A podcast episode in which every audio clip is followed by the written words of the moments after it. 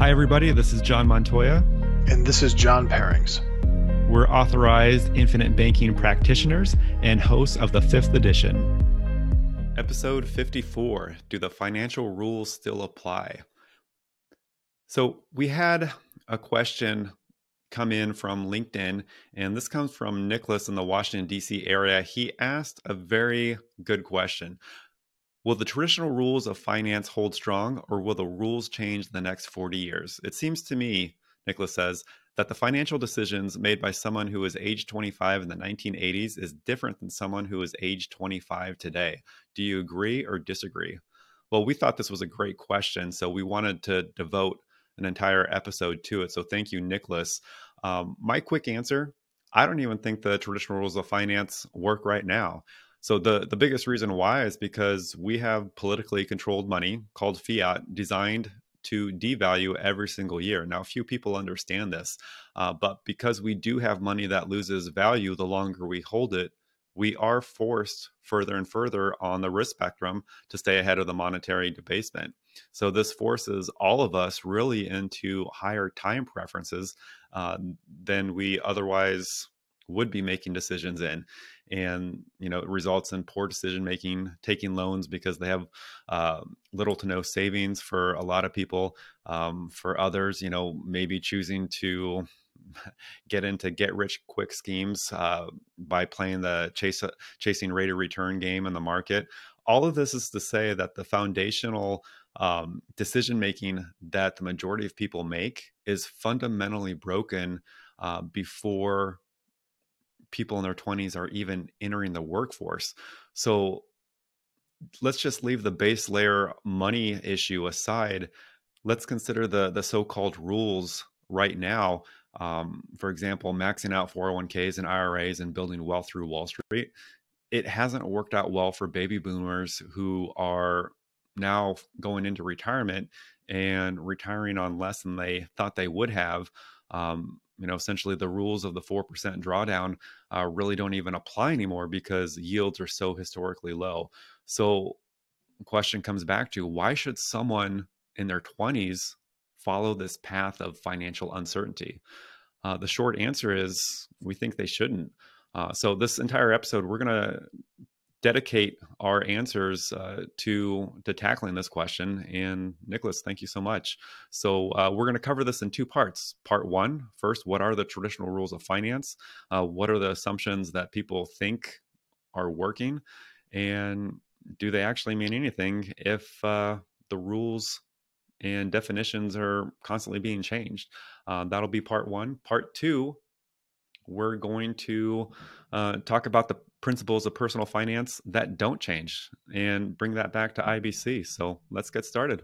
I love this topic. And if I could just um, change one word of what you said there um, in part one, and uh, rather than like what we're uh, traditionally taught, I would say um, we're at, what we're talking about is what we're typically taught.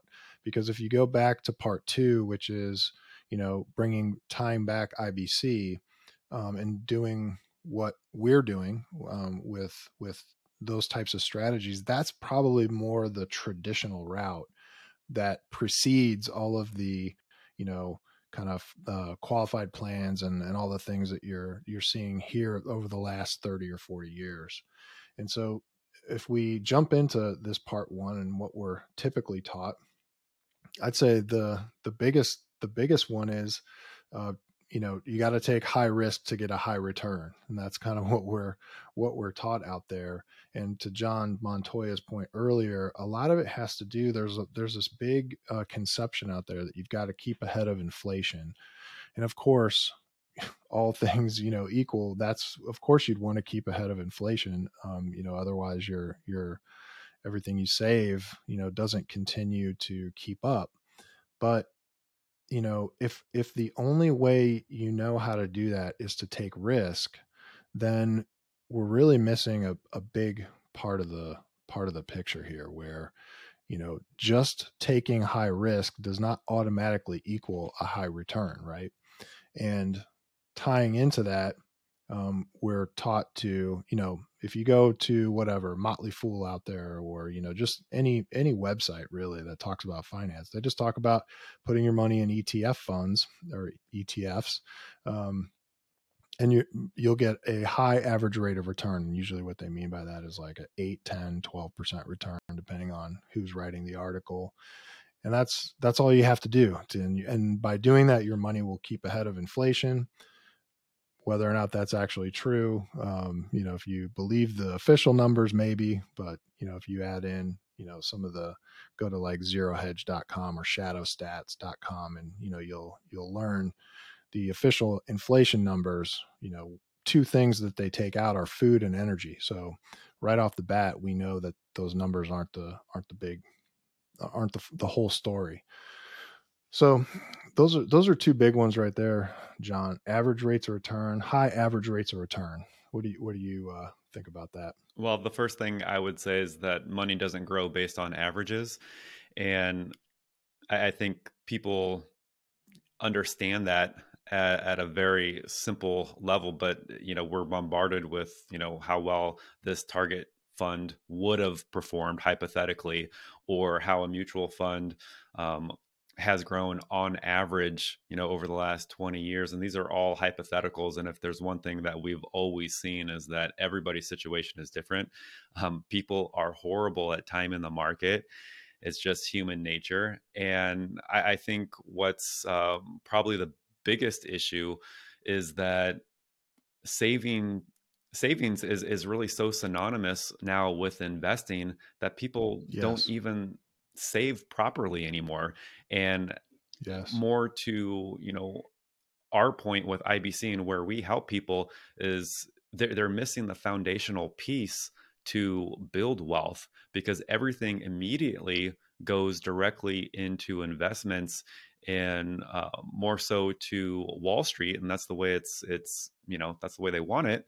Um, and not that I'm totally against that. You, you need to have money invested and working for you, but the the problem that I see is that there isn't truly a foundational piece um, with that savings component because everybody's so consumed with chasing rate of return that they, they leave themselves um, such little liquidity to you know take advantage of maybe other opportunities outside of the market or even just be adequate, adequately prepared for the curveballs in life that can and will happen.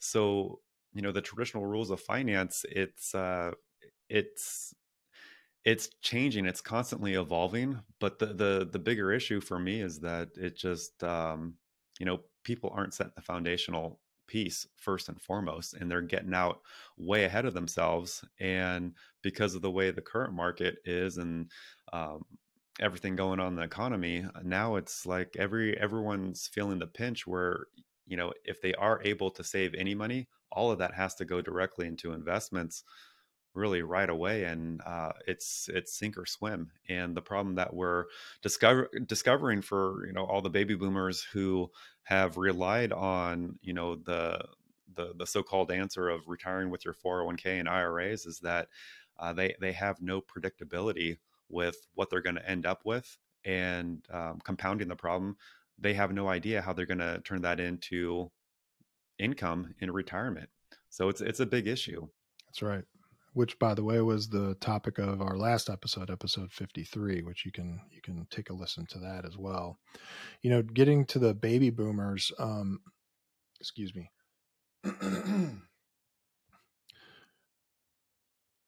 You know getting to the baby boomers that you just mentioned um, one of the assumptions that goes into this getting a high average rate of return is that um, they look at uh, data out there where they take you know these rolling averages, like these rolling 30, 40 year averages that the market produces, where, you know, they take, um, you know, uh, 1990 to 2020, right? Um, and so they take that 30 year average and then they take 1991 to 2021 and they take that 30 year average.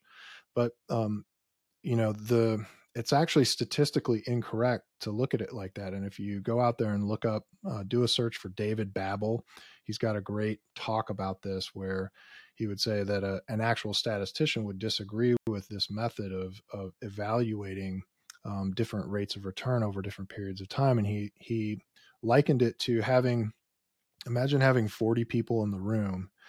And what you're going to do is you're going to take an average of how much all those people weigh, right? And you've got different different types of people, you know, short and fat, tall and fat, tall and skinny, you know, all the all the different kind of weights that you can have. And then imagine taking one of those people out and replacing it with another with one other person. And you could see when you think of it that way, that would not change the average weight in the room very significantly at all. And so this is exactly how a lot of these um, uh, rates of return calculations are done and if you, so if you look at it from that way, we actually have to replace all the people in the room with another 40 people to get uh, another data point of average of average weights. And so when we look at it through that lens, we actually only have one data point. We only have one 40 year period um, of data that um, we have that we're that we're working with one 40 year period and so we're we're basing all of our financial decisions on this single 40 year period of time which is indicative of sort of a you know a, a working life so to speak um, and so we're making all these decisions based on a single data point and so I think that was a you know David Babbel. Look him up. He actually passed away, I think, a year or two ago. But it's B A B B E L, and you could probably find the talk that he did on that and uh, pretty eye opening. Yeah, and it sounds overly complicated. So imagine being the average person in the labor force trying to prepare for retirement, and if you can make heads or tails out of what uh, what you're trying to say, I mean, it, it, it's overly complicated, and you know, is it any wonder that people are struggling to prepare adequately um, and and you know not ultimately reach the majority of their financial goals uh, when they want to go into retirement. So uh, it's it, it's just unfortunate that uh, you know th- this is the financial system that we're in, and uh, you know we're we're pretty much conditioned to to be on that hamster wheel. So traditional rules of finance. Um, you know, we're, we're talking about average returns, and um, in the last episode, you know, I think uh, we talked about the four percent drawdown and how that's not really working out for people uh, once they enter into retirement with whatever assets they have accumulated to generate income. Um, maybe delving a little bit deeper into custodial accounts, uh, these 401ks and IRAs. Um, just talk about some of the rules and restrictions and limitations that people have there. Um, you know, it's I'll, say this just to you know be even. Um, you know, it's certainly, I guess, better than not having a retirement account, but good, better, best. You know, it's. Uh, if there are better options out there, you certainly want to be aware of them. But uh, 401ks and IRAs, I mean, let, let's let's talk about you know what uh, what the shortcomings are because for so many people you know you're, you're being thrust into these retirement accounts where who's the custodian? It's the government. You're, you're basically partnering with uncle sam and for a lot of people that's a tough pill to swallow because who makes the rules? Uncle sam right? So they're going to determine at some future date what your tax bracket's going to be and they're going to take a portion of it. And that either is going to happen uh, you know at the tail end when you start to take money out or maybe it's upfront with the with the Roth IRAs and 401ks that are now available. But either way Uncle Sam is is going to be your partner in these accounts all the way through um, not to mention all the risk that you get in that roller coaster ride. So it, it's better than nothing, but at the same time, you know, th- this is like one of the legs of of uh, the three-legged stool that people are supposedly supposed to be relying on come retirement age and in order to even get to retirement you know they have to entail 20 30 maybe 40 years of uncertainty. And it's entirely unnecessary too because you shouldn't be putting all your eggs in just one basket but this is what we're taught max out your 401k max out your your iras and hope for the best and dollar cost average and it'll all work out in the very end and that's just not so. Uh, what are your thoughts there john?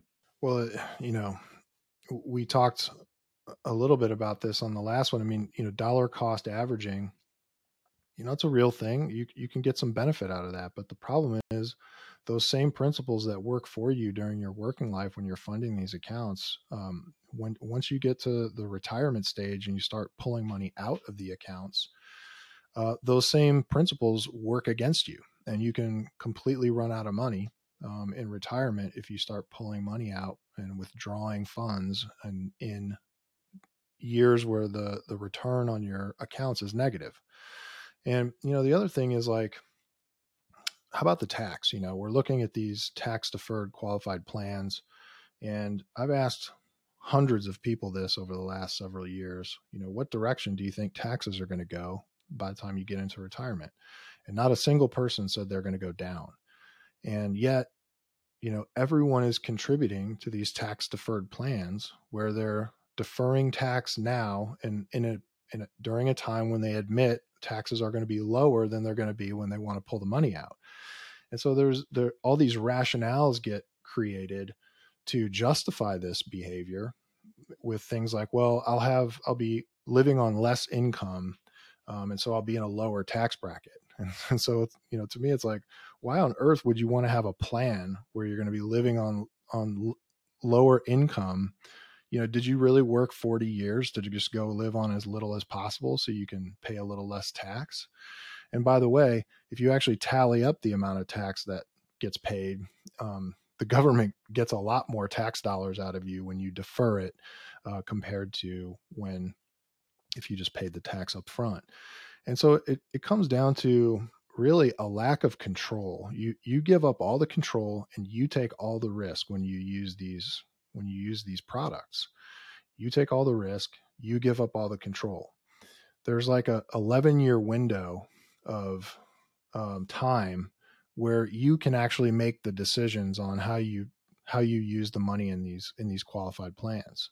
You know, because once you reach the age of 72, you are forced to re- to withdraw money. Required minimum distributions kick in, and so um, it's a it's a strange thing that you know everybody prioritizes the use of these products um, where you know they're giving up control for the vast majority of time that they're that they're even in use. It's really kind of a strange phenomenon to me.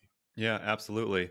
And let, us go to the other end of the spectrum because we're, we're talking about 401ks and iras and you have to go you know at the farthest end of the risk spectrum in order to achieve rates of returns but there's such mm-hmm. a, a, large uh, portion of the population now that is so afraid of being out at that end of the spectrum that they go to the other end of the spectrum where they right. want their money to be as safe and as liquid as possible.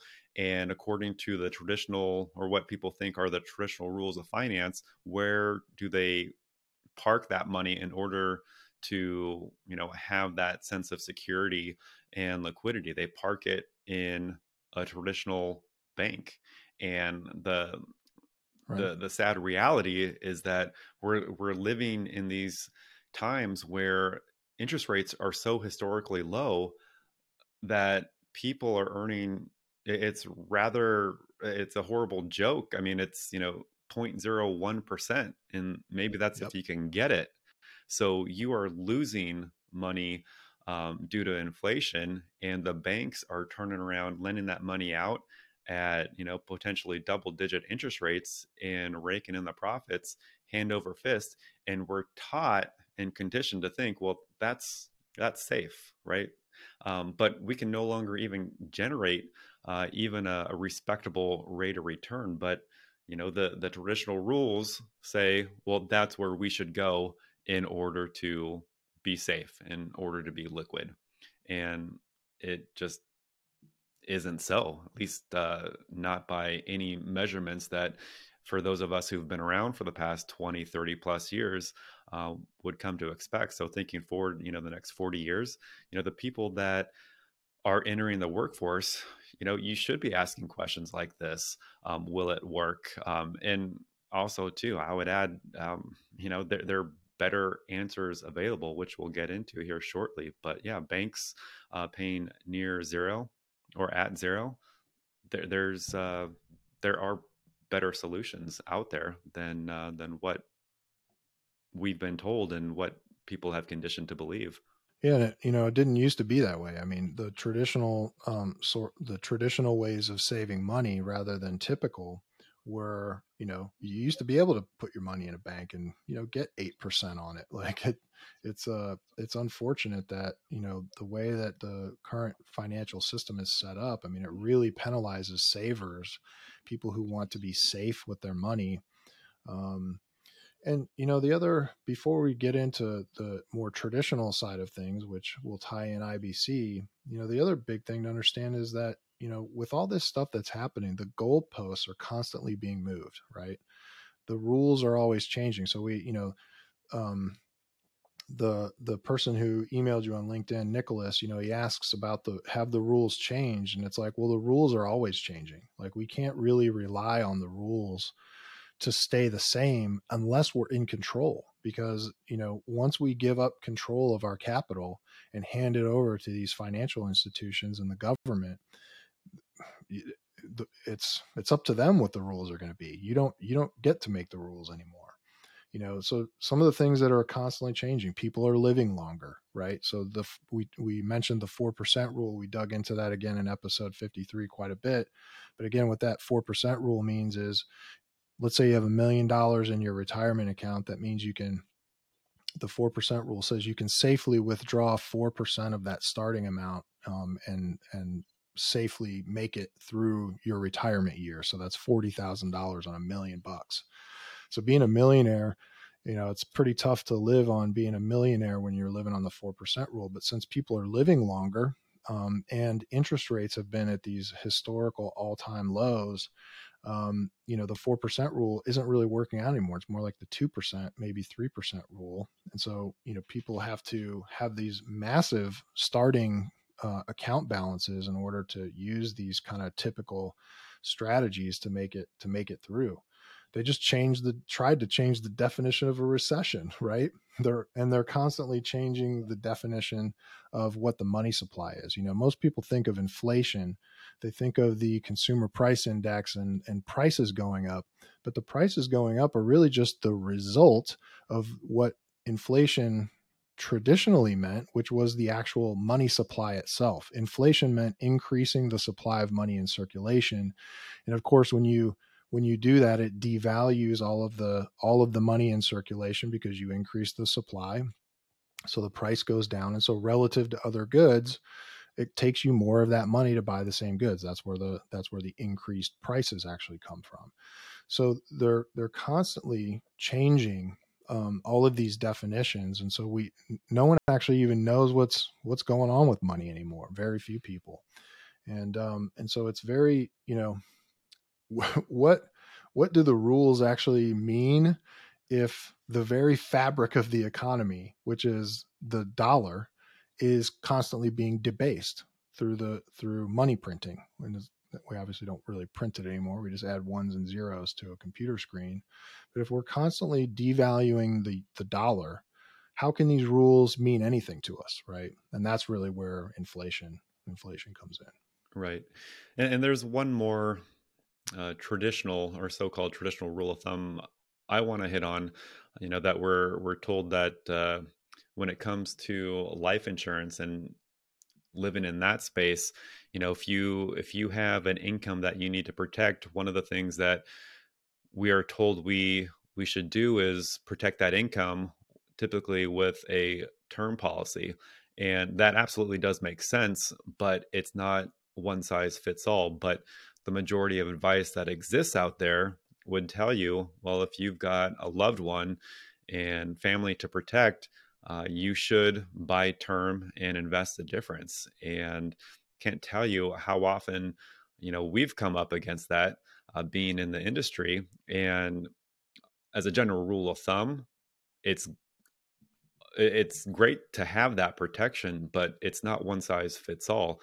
Uh, but unfortunately, the the mainstream noise that you hear out there is that well that's the only direction to take and so we'll we'll talk a little bit more about that in part two um, but that's definitely something that you know if if you if that's all you hear you're probably going to believe it just like with everything else.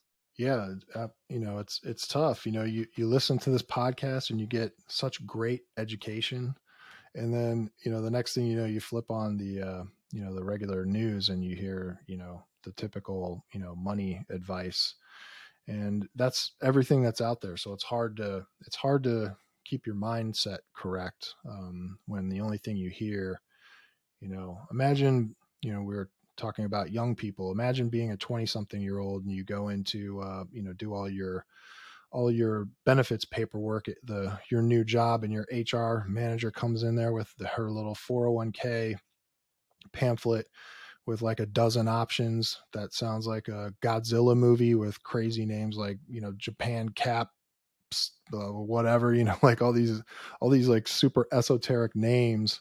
Um, i actually have a linkedin post on this. I wish i could have remembered a couple of those names but um, you know it it sounds like a a bad movie and so you're you know you're sitting there 22 24 years old and you're like okay i guess i'll pick the medium risk one or the high risk? I mean i'm young so i can afford to take high risk right now. Uh, meanwhile we don't we're not taught that how much lost opportunity cost you'll actually have as a young person if you lose money, right? And so the whole thing is kind of stacked against the regular person right now, where they don't really know where to look um, to get information on how to not partake in this in this uh, craziness. And one more thing too, if we have a need for capital, and I think this really hits home for all the listeners and why people are attracted to IBC if we have a need for capital, where are we taught that we should go to gain access to money that otherwise isn't under our control because it's tied up in 401ks and IRAs and potentially other investments? We're taught we should go to a bank. And the the financial system is really set up to take advantage of our need for capital because we do not park a sufficient amount of our wealth in the right place. So we're taught to constantly rely on banks and banks are safe and if we need, you know, capital for any reason to finance a car, our homes, second homes, vacation homes, um, for curveballs that happen in life, well, there's always a bank. And uh, unbeknownst to people is that we can actually be our own bank and all the benefits that come with it. And so, John, unless you have anything you'd like to add, great segue into part two. yeah, that's right. This takes us into part two. Yeah, and I, so in part two, we're we're talking about more, and again, we're kind of mixing and matching our terms a little bit. So sorry about that, but we're comparing traditional versus typical, and typical is kind of like what we're taught by the the news outlets and you know financial entertainers out there.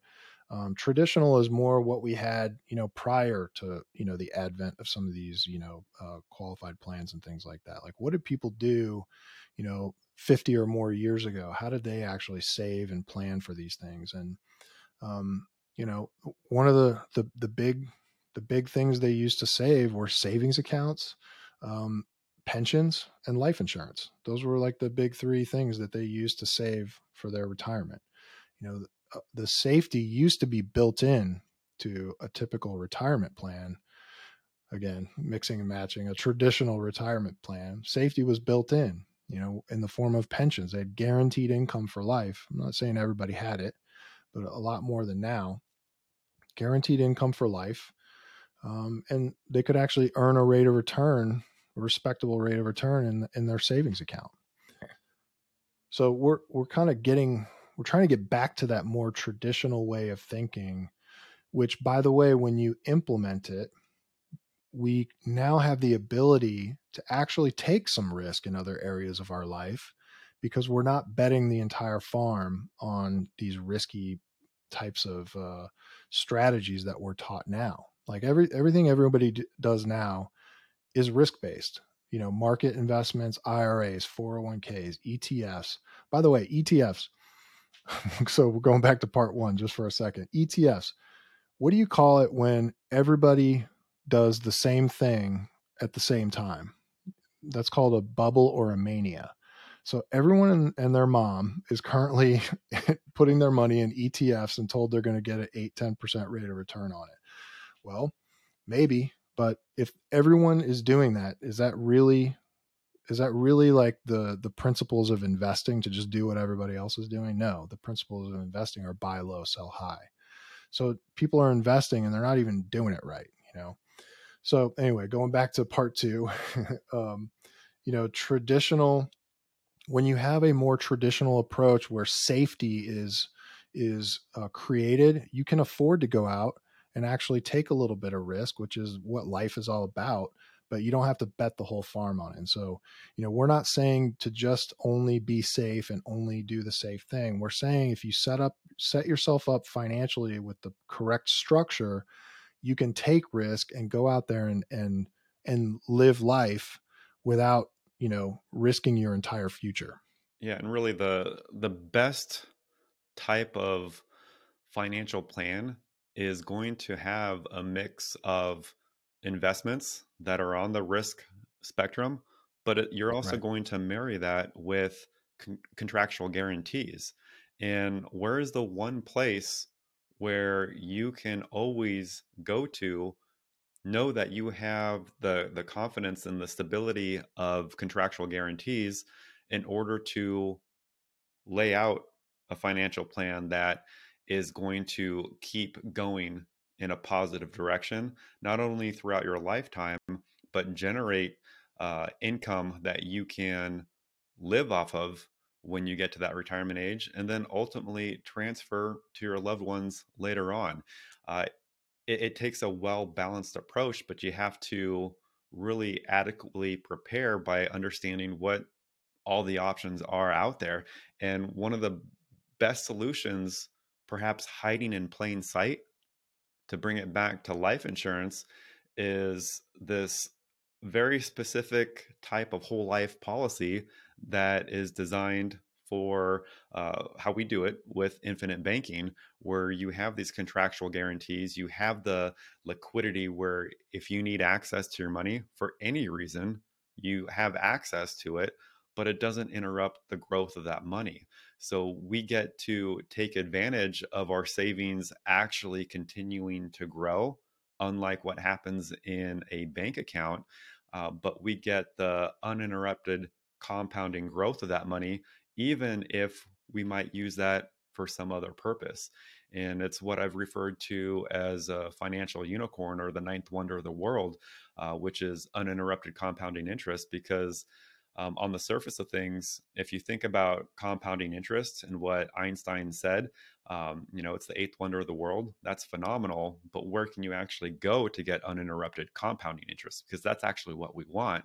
And here we have IBC, IBC designed whole life insurance hiding in plain sight. It's been around for almost 200 years. And how many people have actually heard of it until maybe this moment? Absolutely. And, you know, it's like earlier when I was saying, you know, if you set up the right structure, you can take risk. Well, if you want to take some risk, you're you're going to need a source of financing. And so who where do you want to go for that source of financing? Do you want to go to somebody else and ask them and try to get approved by them to get that source of financing? Or what if you could set that up yourself where you didn't have to ask anyone's permission to access financing to go out and do those things that, you know, create that excitement in life um, because you've set up the correct structure with guarantees and liquidity and leverage so that you can go out and um, and make that you know growth happen on your terms Absolutely. And also because we actually do what we talk about and we have the availability to have access to our cash values for any reason, it opens us up to opportunities that exist outside of Wall Street, where you have opportunities that, you know, if if all you have available in front of you through your 401ks and IRAs, it's completely Wall Street based. And there are other investment opportunities out there, including investing in businesses where the, the rates of return the opportunities that exist can be pretty staggering. Um, but unless you are well capitalized, have your capital uh, in the best place you can possibly put it, these opportunities are completely off the table for you. That's right. And and speaking of rate of return, you know, in life, not not all returns are are uh, a percentage number or a, a number on a piece of paper. What about the rate of return of having the liquidity to make a career change, right, or start your own business, um, or or take a year off to go travel, right? Like having the control over your own life to be able to do the things that you want to do um, that creates a rate of return that you can't put on a piece of paper, right? And um, so the all of these things that um, used to happen no longer really happen anymore with the with typical planning.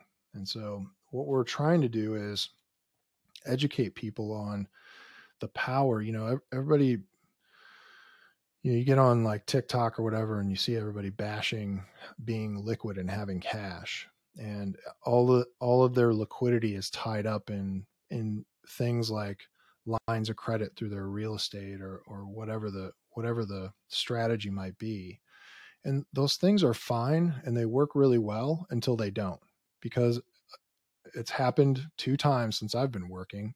Lines of credit dry up in in these situations in a total market correction and so if you're relying on a bank to provide you a line of credit on an asset that's not guaranteed, which by the way, that's your real estate, um, you know, you might be, you might have some tough times ahead of you, you know, all, but we're, we're actually doing the same thing that these real estate folks are doing, except the underlying collateral of the whole life insurance policy, the death benefit, it's guaranteed. So there's never a time that you can't access the liquidity of your whole life insurance policy, but it's really the same thing as lines of credit on a on a property. It's just a different asset that we're doing it with. 100%. And to add to that and bring it back to the retirement scenarios that, you know, people are discovering that they're not adequate adequate adequately prepared for. Well, here's a situation where if you combine the marriage of these guaranteed contracts like through the whole life policies that we recommend with your you know 401ks and your IRAs if you have them now you suddenly have more options when it comes to retirement again check out our previous episode on that but that's ultimately what you want in life more options and to restrict yourself to fewer options because well you know the so-called uh, you know traditional rules of finance say that you should be doing this.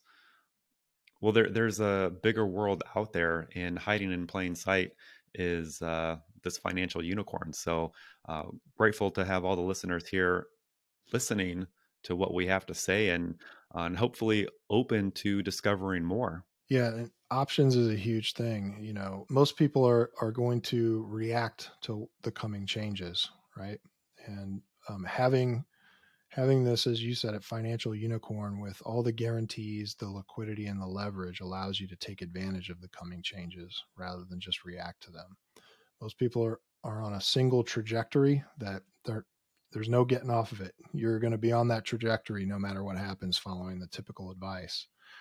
When you when you truly diversify, and what I mean by that is not just diversifying into other assets that have similar risk profiles, um, when you truly diversify and create a portion of your life that's truly guaranteed, you you create a lot of a lot of options for yourself. Yeah, and going back to inflation and the debasement of the dollar, that means potentially having access to funds that are extremely liquid. So if you you know want to get into alternative investments that you think would uh, withstand the worst inflationary periods you know you have the ability to do that whether that's jumping into gold silver uh, real estate bitcoin whatever the case may be you have the liquidity and the flexibility to take advantage of that with ibc that you wouldn't have anywhere else. And uh, one more thing on that note too if you're concerned about the dollar and you know the dollar not being the world's reserve currency 10 20 50 years from now well let, let's think about this over a longer time perspective. And this is what gives me so much confidence about ibc is that this is not something that's new whole life insurance these products and these insurance companies that offer it you know th- we're, we're talking about a strategy that's based off something that's been around for over 200 years. And if you study monetary history, you know that the the what is money and who has control of the world's reserve currency that changes that changes you know somewhere between every 30 to 50 years. And you know the the rules that applied you know 40 years ago or what we thought applied and what's applying today will it apply in 40 years? Those are going to be changing too right? They're going to be evolving but here you have a strategy based off of a track record of nearly 200 years of working regardless of what's happening within the financial system and you know which which uh, monetary asset is the dominant one. And i think that speaks so loudly to why you should be looking into this further and connecting with us on you know what this can do for you and your family short and long term. Absolutely. Focus on long term.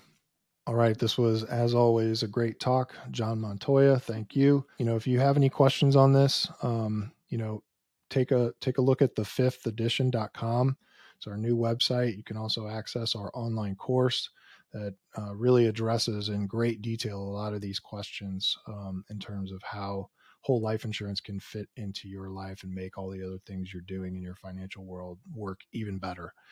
And uh, so head over to the fifth edition if, and leave us a five star review, and we'll look forward to seeing you next time. Take care, everyone.